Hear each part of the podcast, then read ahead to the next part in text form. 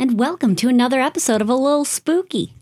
This is the show where we talk about things that spook us just a little bit, like cryptids, aliens, conspiracies, urban legends, or that bitch Carol Baskin. My name's Colleen. My name is Everett. That's like I know two years I know. dated. I'm in a Tiger King mood, though.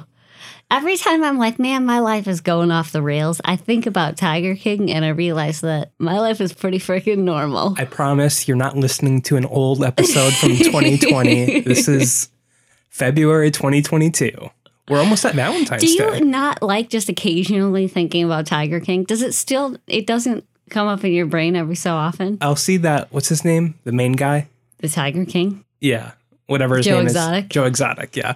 I will see him occasionally because he'll make a statement from jail or whatever. But yeah. Beyond that, no, not really. Anyways. Um, but yeah, like I was saying, it's almost Valentine's Day. Are you excited? I know. I mean, I guess. Should I be excited? For the commercial, mercantile, buy, buy, buy, whatever holiday?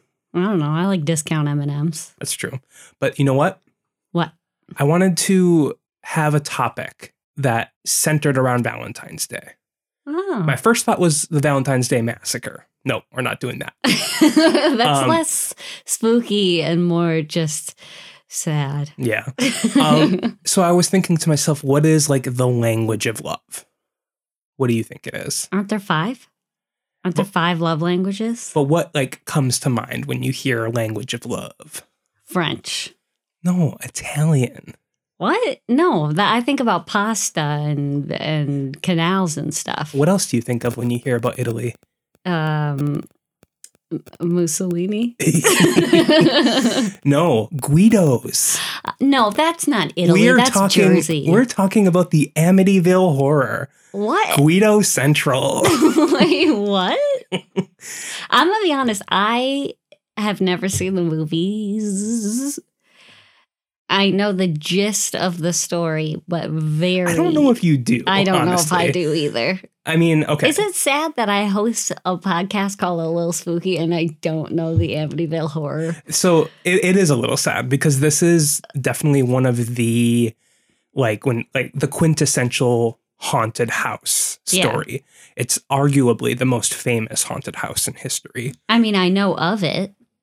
No, I know, I know, but well, it's good. You'll have fresh ears for this uh, topic that we're going to talk about. So the events at one twelve Ocean Avenue in Amityville, New York in the mid seventies made a huge impact on the American people and the media. The horrible crime that took place at this house and the events that took place afterward are thought to be one of the catalysts of the Satanic Panic.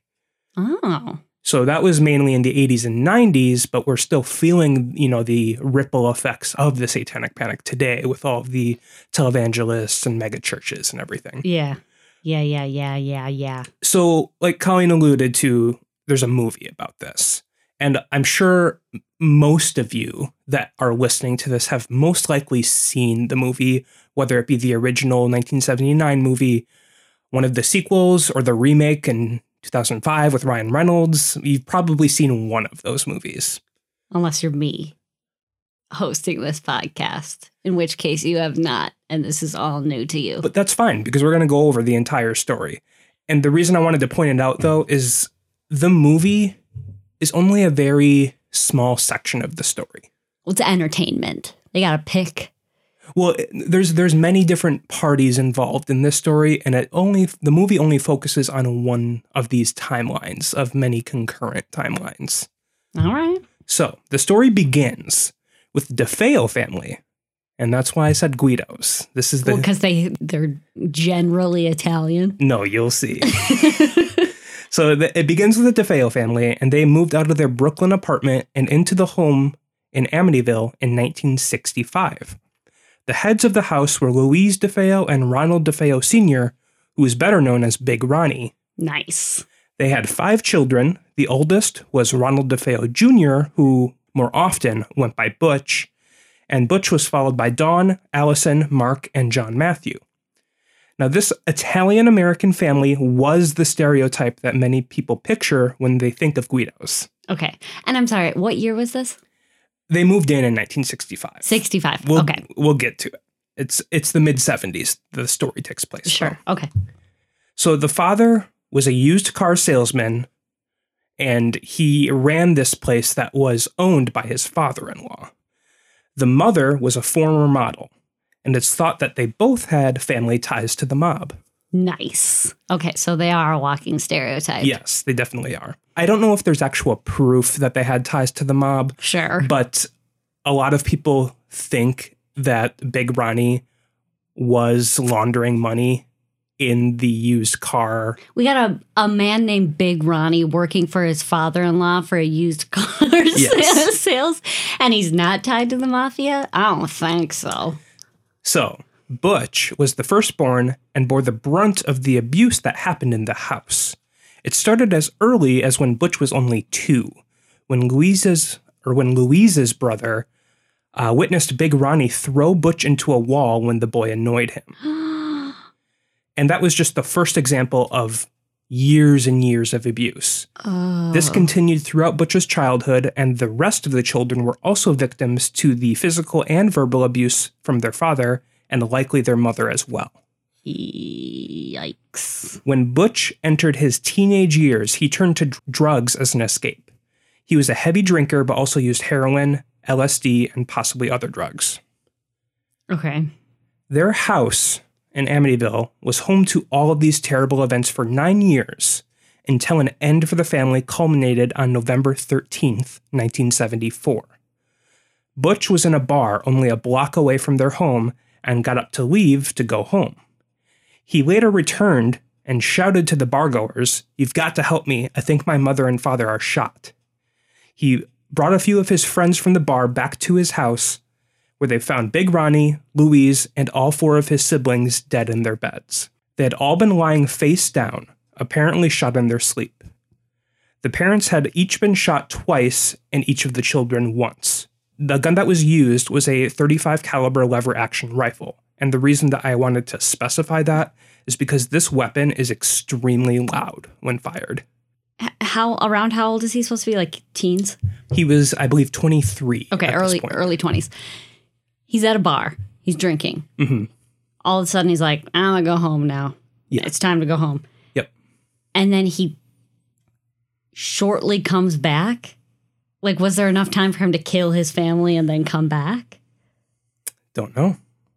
You'll find out. Okay, sorry. Okay. It just seems a little sus, if you know what I'm saying. It does. It definitely does.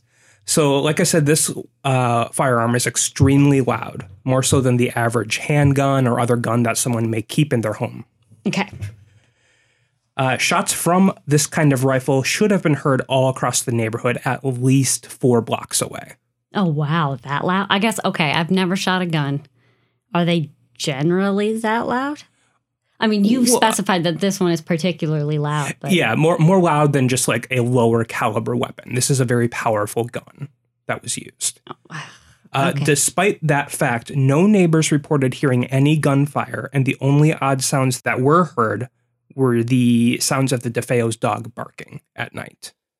So people could hear... Yeah, they could hear, like, like they heard their so dog. So it's notable that there was an absence of gunshots. Correct. Okay. Yes. So, police arrive on the scene, and at the beginning of the investigation, the working theory was that this was a mob hit that Butch had narrowly escaped. And that would make sense with mm-hmm. this family, because they're thought to have ties to the mob. Sure. But... they soon began to suspect Butch as the perpetrator after he acted suspiciously and contradicted himself several times. Okay. That would be my first thought as well. So he broke down halfway through an interrogation the following day. And he is quoted as saying, "Once I started, I just couldn't stop. It was so fast." Butch was only twenty-three at this time. The rest of the children were eighteen, thirteen, twelve, and nine. Ew. So, Butch had a defense attorney named William Weber, and the defense team put together an insanity defense, which was actually, for this time, fairly irregular. So he confessed? Yeah, he broke down, like, halfway through an interrogation the day after the crime was investigated. Okay. I mean, it wasn't like he was that subtle about it. "I'm gonna leave now. Hey, wait, um, looks like my family's been shot. I was here, right? You all saw me. So so he was using this insanity defense, which was rarely used at this time. And sure. Since then, it it's like, you know, I feel like you always read about something in the paper and someone's claiming they're insane. Sure. But Butch said that he could hear the voices of his family plotting against him, and he had to kill them in self-defense because they were planning on murdering him.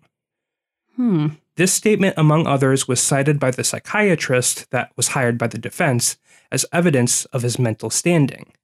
The prosecution argued that despite his heavy use of alcohol, heroin, and L S D, he was fully aware of his actions when he murdered his family. And on November twenty-first, nineteen seventy-five, Ronald DeFeo Junior was convicted on all counts and sentenced to six life sentences. Okay. So all of this information that I just talked about is completely factual. Sure, yes. It just sounds like true crime. Yes. Police report rundown. Right. And that's only the very short beginning of the story. Basically, what I'm saying is the rest of the story completely open to interpretation. We're just putting the facts out first. All right. We're going to talk about the DeFeo family later, but now the story moves to the new occupants of the DeFeo home. While Butch was still awaiting trial in the summer of nineteen seventy-five, George and Kathleen Lutz were looking to purchase a home in Amityville and move in with their three children. Uh, each had children from a previous relationship, so it was a blended family. Sure. That's just, it's, it's not starting off to a good, good foot. They had looked at dozens of homes in the area, and they were very interested in the house on one twelve Ocean Avenue. It was a large colonial style and a very nice neighborhood, and even had a pool house. It was at a discounted rate of eighty thousand dollars, and they soon learned from the realtor that this was because the home was the same home that the DeFeo murders took place just the previous year. Interesting. Now, I'm wondering, like, if I, as the realtor, do you, I mean, I know you have to, every state's different, but you have to disclose if there's been, like, a murder in a house. Yeah, and I'm pretty sure... within a certain time frame. And I'm pretty sure in every state... a year is definitely in that time frame. Yes. Now, do you tell them after they've gone through it and looked at it and fallen in love with it, or do you tell them before they walk in the door? I think you only have to tell someone before they sign Put an anything. Offer, yeah. Yes. So they were informed of the situation, sure. The Lutz family, and they took a day or two to talk it over, and they still, after agreeing, decided to purchase the home. Okay. The home was cleaned up, obvious, obviously, after the murders, but it still contained all of the DeFeo furniture. The Lutz family bought all of the contents of the home for an extra four hundred dollars, so it was fully furnished with the belongings of the entire DeFeo family. Mm, see, that's heavy. I I would not like to live in a home from which in which I, I knew a tragedy of that caliber occurred, but I assume especially would not be interested in, like, all of the contents as well. Not, no other family members came to, like, clean it out or anything? The, when the when the massacre happened, it was a public, like, national-wide sensation. Sure. And I think everyone just wanted to clean their hands of it and leave it alone. But, like, we all know that Italian American families are very close, especially if they're part of the mob. The mob wouldn't get in there and be like, I'm helping out my brother. I don't know. I, I honestly, other than Louise's father, I don't know if they had much other close sure. family connections. I just, that's amazing to me. And especially if they knew that this tragedy occurred here and they still decided to purchase all of the furnishings. Right. And I suppose if you're like a new couple starting out, you don't have much, but even that's too much baggage, man. Obviously, they don't care. Sure. Well, I mean, like, good on them. I think they were very tight on money, too, which sure. is why they even wanted this particular home, because it was very affordable for them. Yeah. And they all get the furniture out of it, too, which they may not have had. I wasn't quite sure about that. I mean, like, on the surface, it's an amazing deal. Why let stuff go to waste? Right. So the following events that happened to the Lutz family are the inspiration for the novel The Amityville Horror by Jay Anson, which was adapted to the horror movie with the same name in nineteen seventy-nine, which received sequels and many new adaptations over the decades. So George and Kathleen moved in with their children on December eighteenth, nineteen seventy-five, only a few weeks after the conviction of Butch DeFeo. Okay. Kathy, uh, kind of used interchangeably Kathy or Kathleen, but sure. I think she went by Kathy. Okay. She was a non-practicing Catholic, and after encouragement from friends and family, the Lutzes requested a priest to bless the home before they moved in. What does that mean? Non-practicing Catholic. I think she was raised Catholic, but... And I, so are you Catholic forever? whether whether you... Are. I don't think she affiliated with another religion, except... And I actually don't even think I included this in my uh, little outline here, but the two of them actually were rumored to be practitioners of the occult. Okay, see, now that sounds like something that would would come out of rumors from this whole well thing happening. I don't know, actually, because when I when I say occult, it's not like they're worshiping, like, you know, Lucifer or anything. They sure. were into, like, what's called, like, at the time, and it's very similar to today, I think, transcendental transcendental spiritualism, I sure, think it was sure, called. Sure, sure, sure. And well, this is the sixties and seventies. Yeah, yeah the mid-seventies. So yeah. I think it just carried over from the sixties, and sure. they dabbled in it, which was not very uncommon for the time. But I think that's why it's just mentioned here that she's a non-practicing Catholic. It's just, that's an, it, I guess, being raised Catholic. I, I guess I'm a non-practicing Catholic. Well, I guess I well, just, right. I don't consider myself Catholic at all. So I think that's, I just think that's a funny way of putting well, it. Well, right. And the the reason it's even brought up is because they went to a Catholic priest to have him bless the home. Sure. And George was very unfamiliar with the practice. Okay. So she had to explain to him why he's coming over, what he's going to do. Sure. That okay. kind of thing. Got it. So the following is a quote from George. Father Ray showed up shortly after we were in the process of moving in. I waved, he waved, and he went on into the house and went about blessing it. When he was done, I tried to pay him, but he wouldn't take money. He said, no, you don't charge for this, and you don't charge friends for this. I thought that was very a very kind thing to say, and then he said, you know, I felt something really strange in that one upstairs bedroom, and he described the bedroom.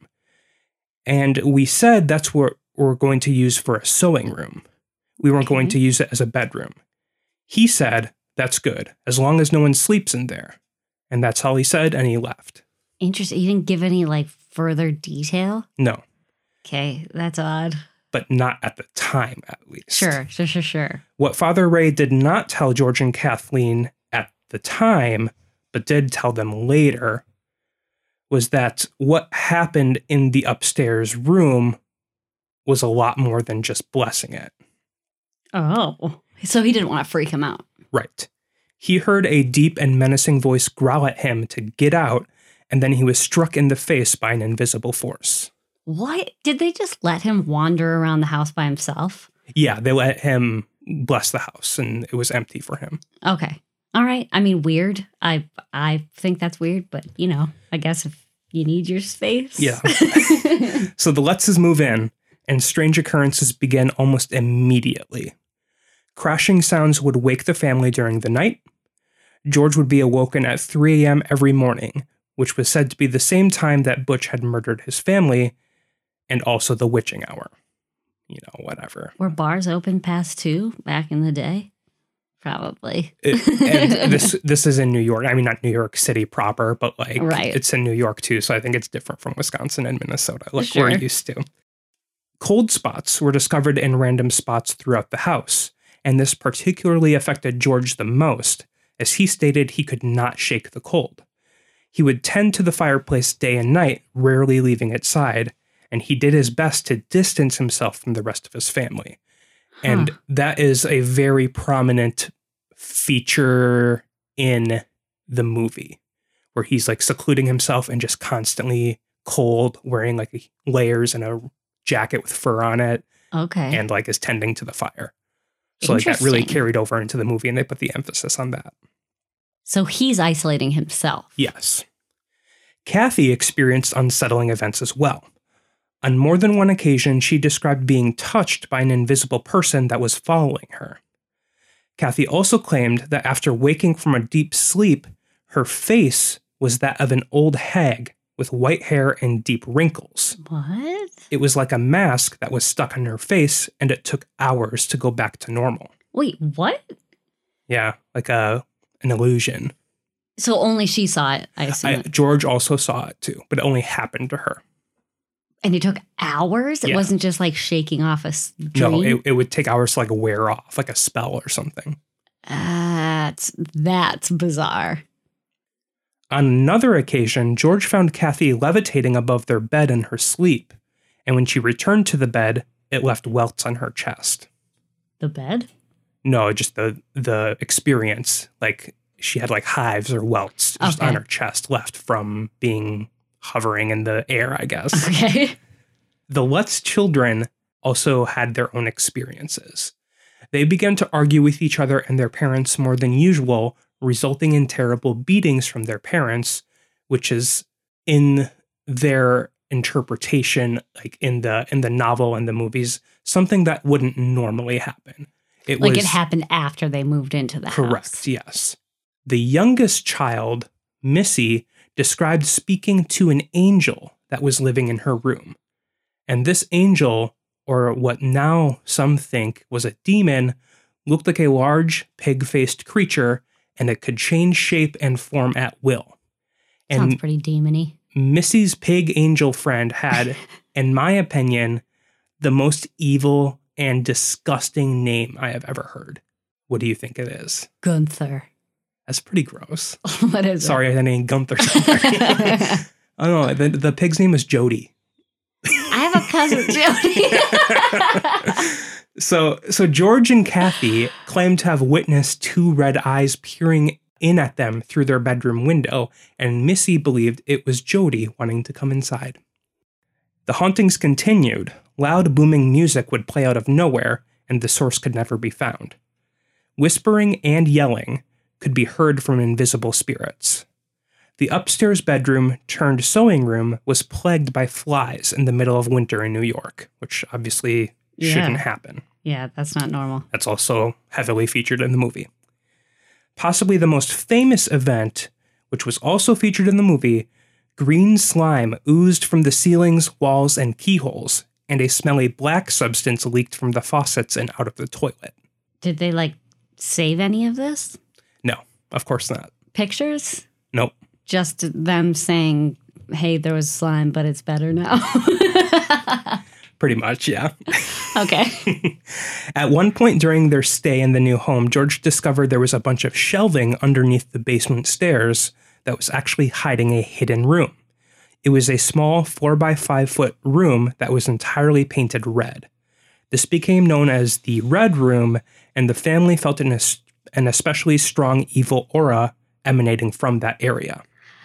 The family dog refused to go near that room, and the Red Room is now said by many to have been a gateway to hell.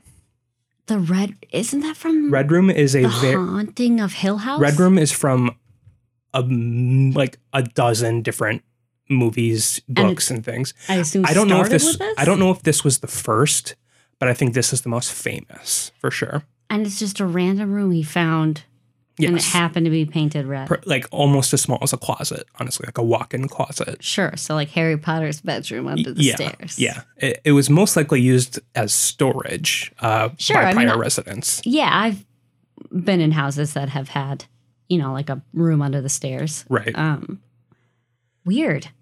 So for twenty-eight days, the Lutz family was berated by these unexplainable events, and it reached a boiling point when something else happened to the family that they refused to tell anyone. And to this day, it's not really known, but some people theorize that George attempted to murder the family, much like Butch DeFeo did only a year prior. So whether that's huh. true or just a rumor, the family got out of the house alive and left on January fourteenth, nineteen seventy-six. So they were there for... twenty-eight days. Not even a month. Yes. The Lutzes did not tell the neighbors about their departure, and it was several weeks until the public began to catch on to what happened. A local journalist named Laura DiDio wanted to investigate rumors she had heard about something paranormal happening at the home. The fact that something may have happened at the same house of the recent local massacre only made it more tantalizing. Laura was able to convince a husband and wife paranormal investigative duo to come to the house and assist. This couple is known today across the world and are possibly the most famous name in the game. Guess who? The Warrens. Yes, and yeah. Lorraine Warren. Okay. I have my own feelings about these two, and I'm sure a lot of other people do, too. But Ed and Lorraine Warren are best known today for their portrayals in movies like The Conjuring and Annabelle. For those that are unfamiliar with the Warrens, Ed was a self-proclaimed demonologist, and Lorraine claimed to be a medium and a clairvoyant. Over the course of their career of paranormal investigations, they claim to have investigated over ten thousand cases. Their investigations, books, lectures, and media appearances are highly debated among believers and critics alike of the paranormal. Yeah, yes. I mean, I've always kind of thought of them as a scam. I think a lot of people do. Let's let's get talk about them out of the way before we even delve further into the story. Okay. Because I don't want to spend too much time on it because yeah, there's a no. lot to this story that sure. I want to talk about. Um, I think the Warrens truly believed in what they were doing. Hmm. But I also think they were highly manipulative and took advantage of people, even if they didn't realize they were doing it. I think they were a scam, but you, they, I, you they, think, I don't think they did it intentionally. Well, do you think they started off with good intentions and then it ended up being a, a money-making, scammy scheme? I think probably, yeah. And I mean, I maybe Lorraine Warren truly did have some sort of like mystical clairvoyance or something. I don't know if I believe in that kind of thing. Sure. But whatever. And she was kind of the brains behind the operation, too. Ed was also there, and he took, you know, the ma- majority of like speaking roles at lectures and stuff. But I think she was running the whole show. But at this point in the story, they are already well known, and that's why this journalist got them to live in the house. Yes. They, okay. I mean, definitely not as well known as they are today because of the movies that they're, sure. you know, have been portrayed in, but they were definitely very famous in this, you know, got it. field. Got it, got it. So, the Warrens first entered one twelve Ocean Avenue on February twenty-fourth, nineteen seventy-six. Lorraine Warren described an overwhelming sense of sadness and depression throughout the entire home. After entering the basement, Ed felt a powerful inhuman presence, and this is a quote from Ed. "It was as if I were standing underneath a waterfall, and the pressure was driving me down to the floor, and I commanded in the name of Jesus Christ, what was there to reveal itself and to reveal its identity. I, under, I understood right at that point that what we were dealing with was no ghost. This was no ordinary haunted house." Now, th- there've never been any reports of hauntings prior to the murders in this house. No. Or are we just not there in the story yet? No, there were not. Okay, so the idea would be that any demon entered the house at the time of the murders, or is what caused the murders, but was not there prior to the def- the DeFeos. DeFeos. I was going to say Defoe. DeFeo. Exactly. So among people that believe in this story, it's highly debated whether this haunting is what's considered a residual haunting or a demon possession. Okay. So I think some people may even think both, too. But a lot of people are under the impression that this started with the Lutzes because the ghosts of the murdered DeFeos still resided at this residence. Okay. And my first thought was there was some sort of demon attached to Butch that inspired him to kill all of these people. And it's not necessarily the ghosts of the family, but like that demon right. in the house. So Butch DeFeo changed his story many times over the decades since. And sure. at one point, that was one of his claims, that he the was demon. told by an evil presence or a demon or a ghost to kill his family. Now, what were the thoughts of the day about his insanity plea? Did, were people under the impression that, like, he's just claiming insanity because he killed this, but really it was revenge for his shitty childhood? Or are people kind of thinking that he was suffering from some sort of mental illness? I mean, he was found guilty, so I think it was more so the first. Okay. I mean, you could ask anyone that same question, like any random person, and they could say either. I don't know what other people think about Butch. Sure. Um, no, I'm just thinking I was recently watching, I don't remember what it was. Um, maybe it was like a TikTok, and it was like a girl who was like sixteen or so. And she was talking about her schizophrenia diagnosis. Mm-hmm. And, you know, because I don't know of many people with schizophrenia. So it was really fascinating listening to her describe how they found out she had schizophrenia. Mm-hmm. And it was like she was laying in her room one day and she just heard her mom and sister talking outside of her door, saying just like awful, mean things. She didn't say what it was specifically, but it was just terrible things. And she walked outside and like down the hall and like yelled at her mom and was like, "Why would you say that?" And her mom was like, I I have no idea what you're talking about. It, it just drove the point home to me, like how real it can be. Right. For somebody who and that, has. That's the defense that Butch and his defense team used, because he said that he thought the rest of his family was planning on murdering him. Right. So he had to do it first. Which is interesting because he killed a nine-year-old sibling. Right. Nine and th- I mean, like, I can't imagine they'd be that involved in a murder plot, but what, what do okay. I know? We, I, I want to stop talking about Butch right now because we are going to talk all about Butch at the end of the okay. episode. Okay, I'm sorry, I'm sorry. So...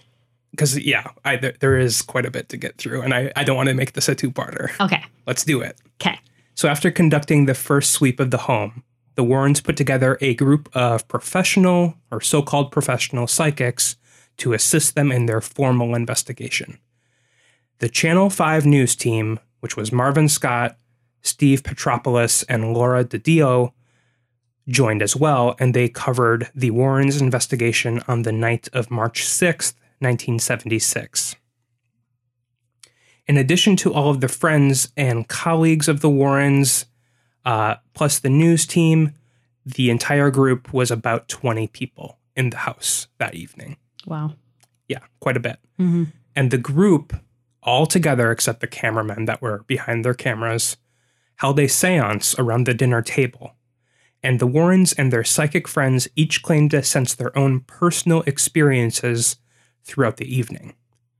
One of the friends of the Warrens was named Mary Pascarella. Mary called herself a time walker, and that is a person who is able to sense and sometimes visualize past events by being in a particular location.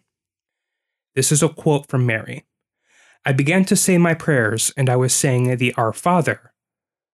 I looked out of the door, and as I was saying the Our Father, there was a group of figures saying the Our Father backwards." Spooky. So during the seance, Mary felt ill and had to be moved out of the room. And this is a continued quote. "There seems to be some kind of black shadow that forms ahead, and it moves. And as it moves, I feel personally threatened." Hmm. Another psychic, Alberta Riley, said during the seance, "It's upstairs in the bedroom. What's here makes your heart speed up. My heart's pounding." And the psychics were not the only ones to have strange experiences. Channel five cameraman Steve Petropoulos claimed to have suffered a rash of heart palpitations and shortness of breath while climbing the staircase, and he had no history of health issues, breathing, or heart issues. Okay. Lorraine Warren said the following.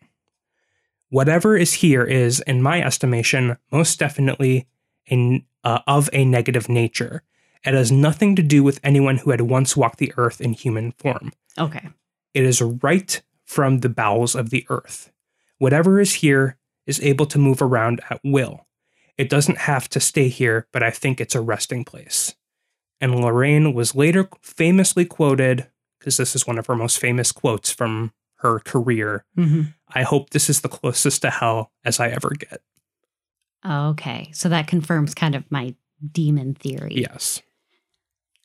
So testimony was not the only thing to come from the night of the investigation. A now infamous photo was captured. The image was supposedly captured by Gene Campbell, a professional photographer who was part of the team brought by the Warrens. Gene had set up an automatic camera that took infrared pictures to capture the second floor landing throughout the night. Equipped with black and white film, the camera captured the photo of a ghost boy in the Amityville home. Hmm. G- g- can you describe? I'm going to show it to you in just a second. Okay. And we will post the photo, obviously, on social media as well. Uh, but some speculate that the ghost was of the murdered child, John DeFeo, who had lived in the house with his family prior to the Lutzes. Mm-hmm. So I'm going to bring up the photo here. Okay, see, now we're straying from the demon category back to the ghost of the family category. Could be both. Don't know. Okay, I have seen this picture before, and that does look very real. And uh, like the, uh, when you were describing Ghost Boy, I'm picturing like a shadow. Right. It's it's definitely obviously a human face. You can see hair, you can see lit up eyes and facial features. Um, this photo is highly debated. Is it? Um, I mean, I don't know. As a lay person with no photo manipulation experience, um, it looks real to me. It looks like a picture somebody took of their kid peeking out from the stairs. Exactly. So it's there is no question that this is a child. Yes. And the photo has been authenticated too. It's not altered in any way. Oh. Um, but what people disagree on is who the boy is. So people that believe in this story obviously say it's a ghost, uh, most likely the ghost of one of the DeFeo children. Mm-hmm.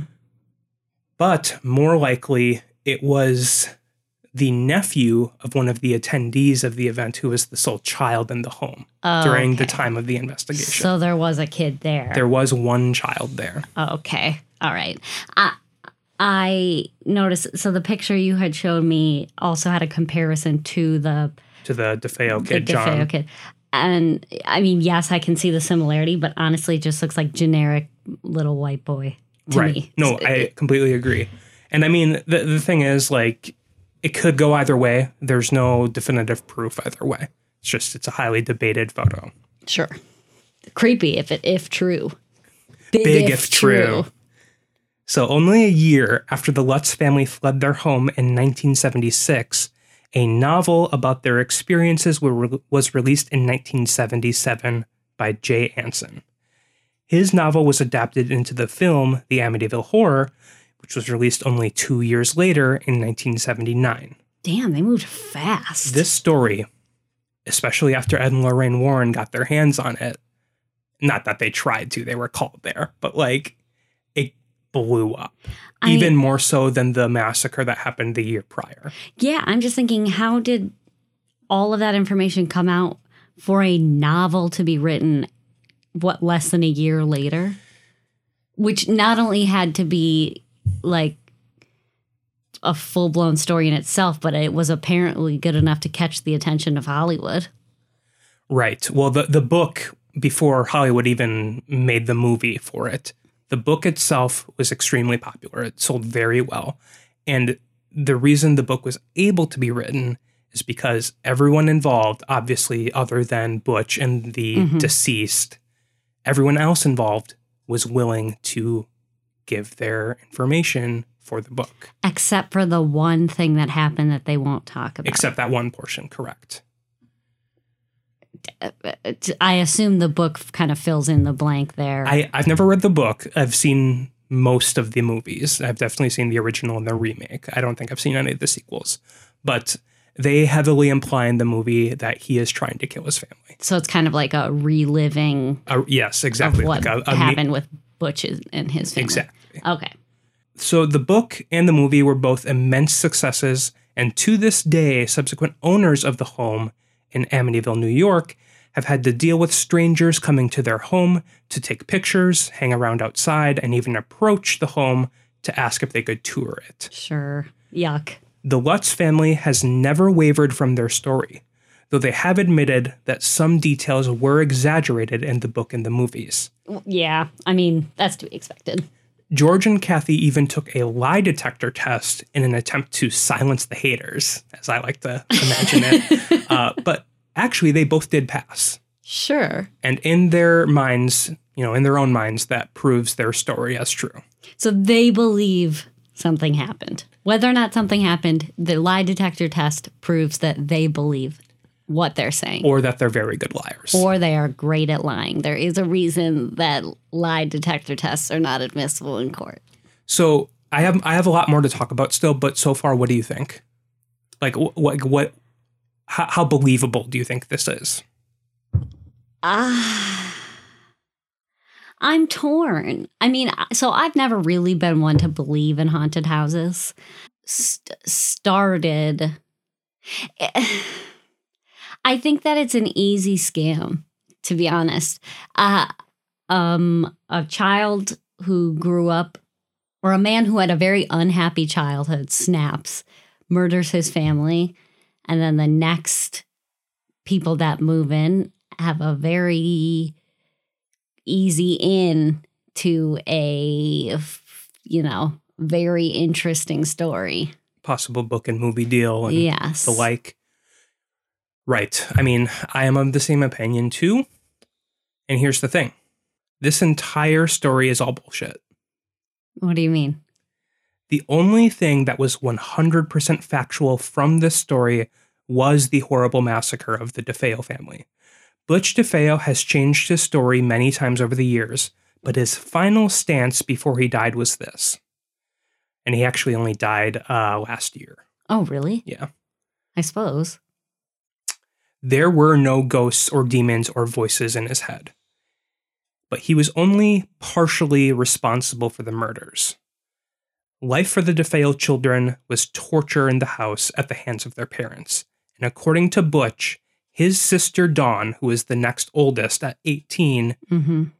hatched together a plan for the two of them to murder their parents.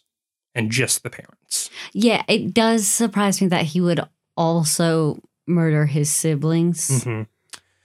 So Butch has given varying accounts of who killed who, but in the end, Butch killed Dawn after the rest of the family was dead, either out of fear that she would have ratted him out, or he worried that she would turn the gun on him. But why? Why would they turn the gun on each other if they came up with a plan together? Don't know. Uh, there and. I, I mean, I guess I, you can't really put rational thought into a murder plot. Right. So. And I, I didn't really want to include this because there really isn't any sort of substantial evidence to back this up.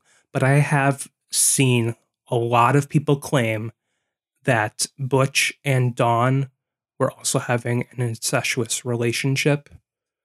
And that may have had something to do with them hatching a plan together and then also turning on each other, if that were true at all.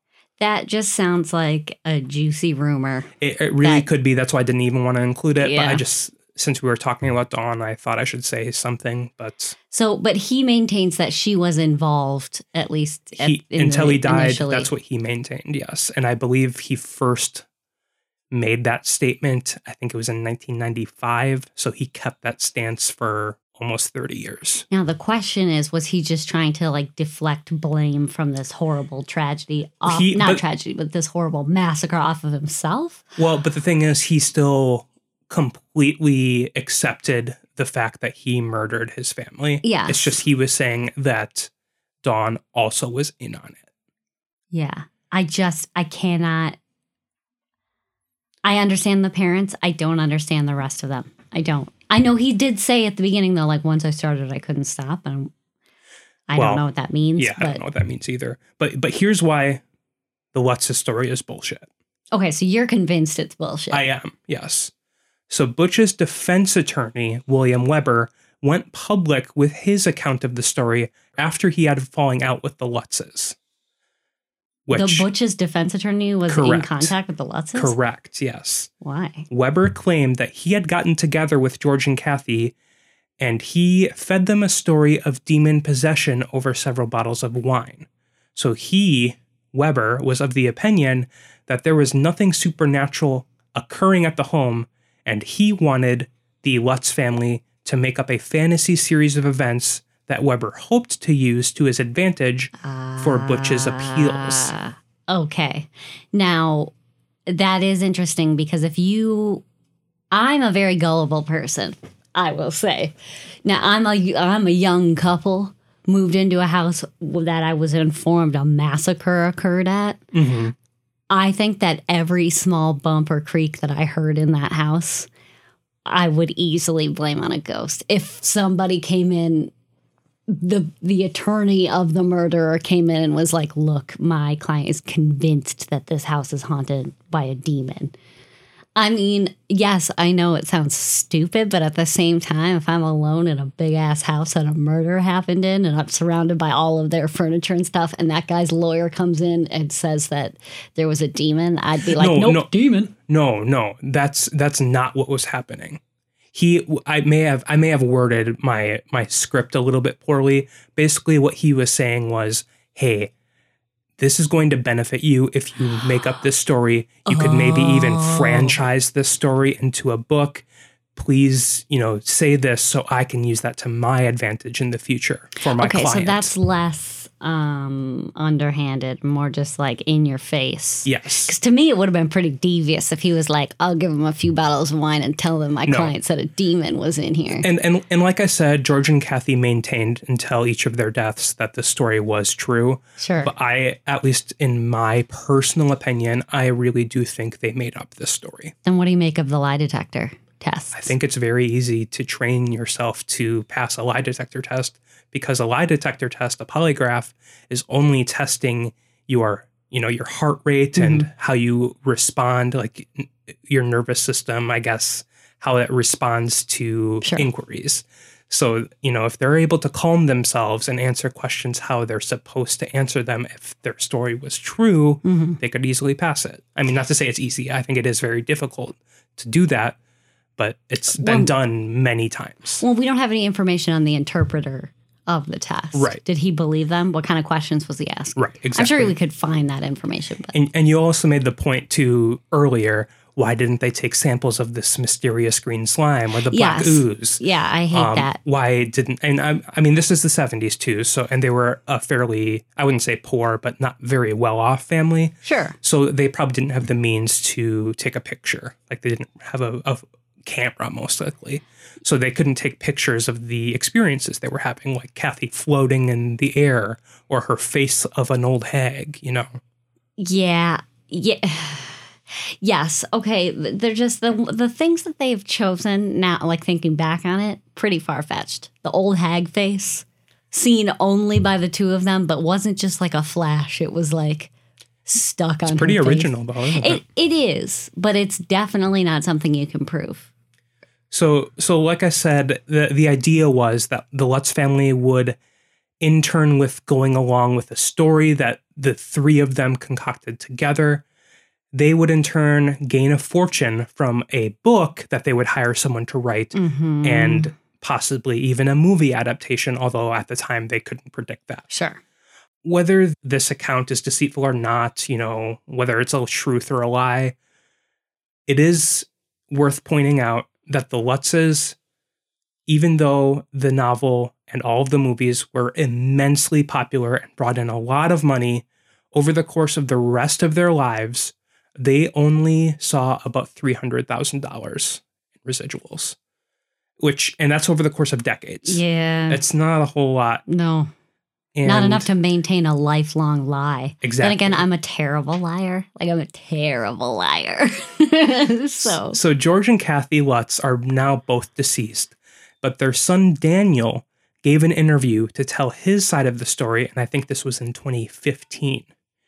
He was not shy about how much he hated his father-in-law, George. Uh, or not father-in-law. Stepfather. Stepfather. He admitted that George would beat the children every night with a wooden spoon and treated them horribly. Daniel would have very little to gain from protecting a potential lie his parents had concocted with a sleazy lawyer, but during his interview, he confirmed that pretty much everything from the novel The Amityville Horror was true, even if some portions were slightly embellished. So he was under the impression that there was some supernatural stuff going on. Mm-hmm. Okay, so as far as we know, though, the children were not in, like involved in this lawyer scheme. No, they they were definitely not involved in the in this scheme. And according to Daniel, the events, like the supernatural events at the home, did happen, even if they were exaggerated in the book. They did happen. Now I'm wondering, before you mentioned that the Lutzes also, or at least the dude, would beat his children mm-hmm. and stepchildren. Was that the the norm prior to them moving into this house? I assume they all moved in together after they got married. So the stepchildren, this would have all been new to them. It's the yeah. biological children that would be more aware of what his his general demeanor was like, right? Right. Yes. Yeah, so when they moved into this home, it was their first home together as a blended family. Mm-hmm. But Daniel gave the interview in twenty fifteen, and he claimed that he was beat his whole childhood by George. So it continued after they moved out as well. Okay. So it was a pattern of behavior. It wasn't because of the home. Okay. Okay, okay, okay. Yes. Now I'm just wondering why it all, it still all seems like a scam. I just wonder if like the children were really susceptible to the stories that the parents were telling. I don't know. I and I think I think my true opinion of this story is similar to what some people think, that it's a little bit of both.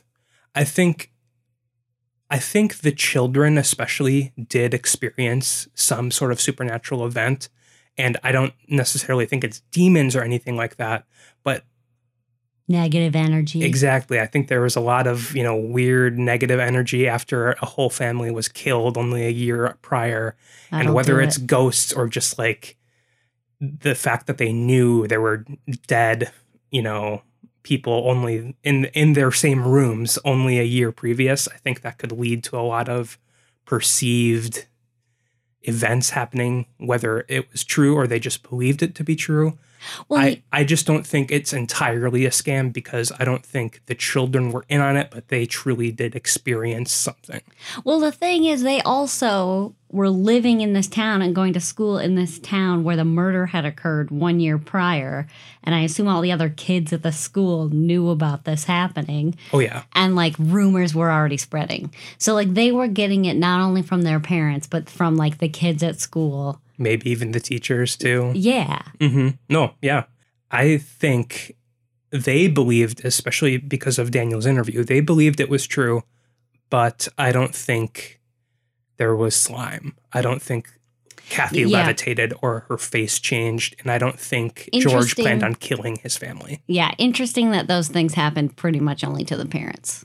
Those particular. But Missy did see a weird pig angel. The pig the pig angel is a little weird.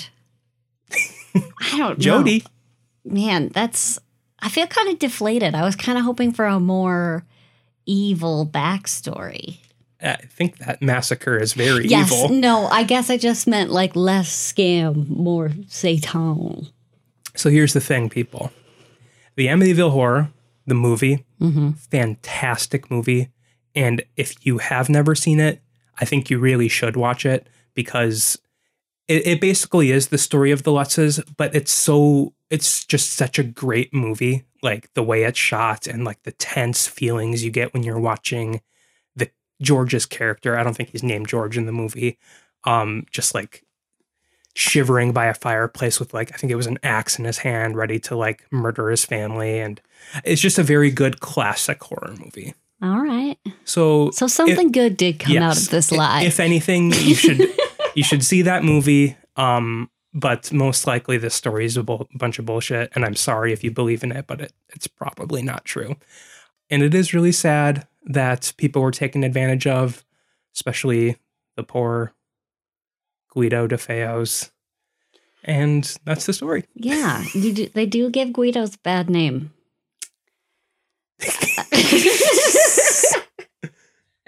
All right, well, that's the Amityville Horror. Yeah.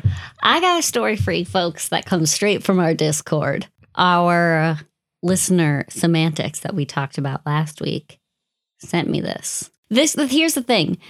Semantics knows me because as soon as I read this article, or like the title of this article, like it, it was written for me. Did he write it? And I, I hope not, but if so, nice work, dude. Mysterious aircraft spotted at Area fifty-one in unprecedented satellite image. Mm-hmm. Okay. I thought satellite images of Area fifty-one were like censored. Your mom is censored.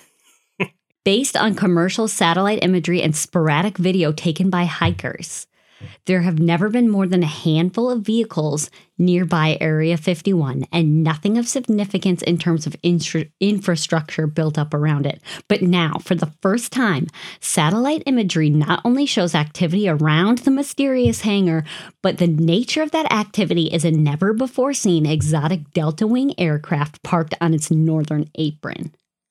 I don't know what that means. Sorry. It's... And okay, let's see. So when glancing at these r- images of the base, they noticed the appearance of a roughly delta-shaped blob on the north apron of the southern hangar. That's a bunch of weird descriptor That's words. That's what I'm saying. what's, a, what's a delta shape? Like like the alphabet character from the Greek alphabet? Anyways, the first shot that contained this object was January twenty-sixth, twenty twenty-two. Since we've never seen any action around the hangar, we found it odd. The blob remained there through low-resolution imagery all the way from the twenty-second to the twenty-eighth. And then a high-resolution image dated January twenty-ninth showed that the blob was actually an exotic delta-shaped aircraft under an unenclosed skeleton-like structure. Weird. Like... The, the innards of like an umbrella, like a big umbrella. The structure itself is a temporary aircraft shelter. The top covering is not installed. These are really common oh, so structures. It really is like an, I mean, like not really yes. an umbrella, but it's like a, a canopy almost. Right. And this, these are commonly used by the U S military. Sure. The aircraft in question measures sixty-five feet long and fifty feet wide and has uh, wings that are reminiscent of a Concorde. I don't know my military lingo. The the wings have a flowing, almost organic appearance, and the aircraft has no discernible tail surface. Okay, so they're just describing like an aircraft or whatever, but nobody knows what it is. The size and shape are broadly similar to next-generation air dominance and sixth-generation fighter-related concepts that have been seen by both the U S A F and the Navy. Huh. Okay, so they're basically trying to say... Some spooky well, shit going on well, in Area fifty-one. Well, right. I think I think the implication of this story, especially by the headline, is that this is an alien aircraft that the government is in possession of. Yes. Or at least alien technology. Does that not blow your mind? It does a little bit. And then, I, especially since I don't even know what the fuck this looks like. There, there are some images. Here, let me show you. We'll post this, too. On our social media, in addition to the boy ghost. It looks like a plane. It, yeah, it looks a lot like the, the stealth fighters, like, that have been around for, like, thirty years. Yeah, okay, but here's the thing. Area fifty-one. That is spooky, Colleen, I'll give you that. But, no, I mean, even if we're, if, like, we have been made to believe that alien... technology is being experimented with at Area fifty-one. Mm-hmm. So this could be the result of the government mingling extraterrestrial technology with Earth plane. I mean, honestly, it could be. I'm, I mean, I've also thought that the internet is so fascinating as a concept that it had to be aliens that give it to us. Okay, but here's the weird thing to think about, though. Area fifty-one is a very secretive place. Whether or not you uh, believe in any of the, the alien, alien theories. It's housing something that isn't meant for public eyes. Yeah, so why was it out in the open? I mean, they know that people are taking satellite images of Area fifty-one all the time. Well, that's what I was saying. I thought satellite imagery of uh, military bases and stations were supposed to be censored. And that's why you also can't get close to Area fifty-one. Like, it's all fenced off several miles away from the actual structures at Area fifty-one. Right. So is this something they, like, want us to see? Is this, like, throwing mm. us off? What's the word for that? Uh, Red herring? I guess, yeah. I want to believe. I do, too. And there's quite a bit more to this article. I'm just skimming through it. Well, the update here is that February second, it was gone. Hmm. By February third, it was removed without a doubt. The temporary shelter and the aircraft are nowhere else on the base. Except it's going to be reappearing in several days for the Super Bowl halftime show. Pew, pew, pew, pew, pew, pew, pew. Well, if you come across a story that you would like us to talk about at the end of our podcast, or any personal stories that you would like to share with us that we could share with everyone listening, you can send it our way. You can send it to Twitter, Instagram, or Facebook. All are at NerdSlothHQ. You can also contact us on Discord. Discord invite link are on the socials, or you could send us an email to podcasts at nerdsloth dot com. That's podcast with an S. at nerdsloth dot com. And you know what? We recently put up our first extra special Patreon mini-sode. Mm-hmm. Um, so if you're interested in listening to that, feel free to check out our Patreon. Yeah, uh, Patreon is for Nerd Sloth, the network, not just for a little spooky. So correct. You would be getting bonus content from all of these shows on Nerd Sloth as well. And for us, for a little spooky, we are planning on releasing a mini episode uh, on about a monthly basis. Yeah. So check that out if you feel so inclined. Otherwise, listen to us wherever you want, whatever podcast place you'll listen to. And we will catch you next week. And we love you. We love you. Bye. Bye.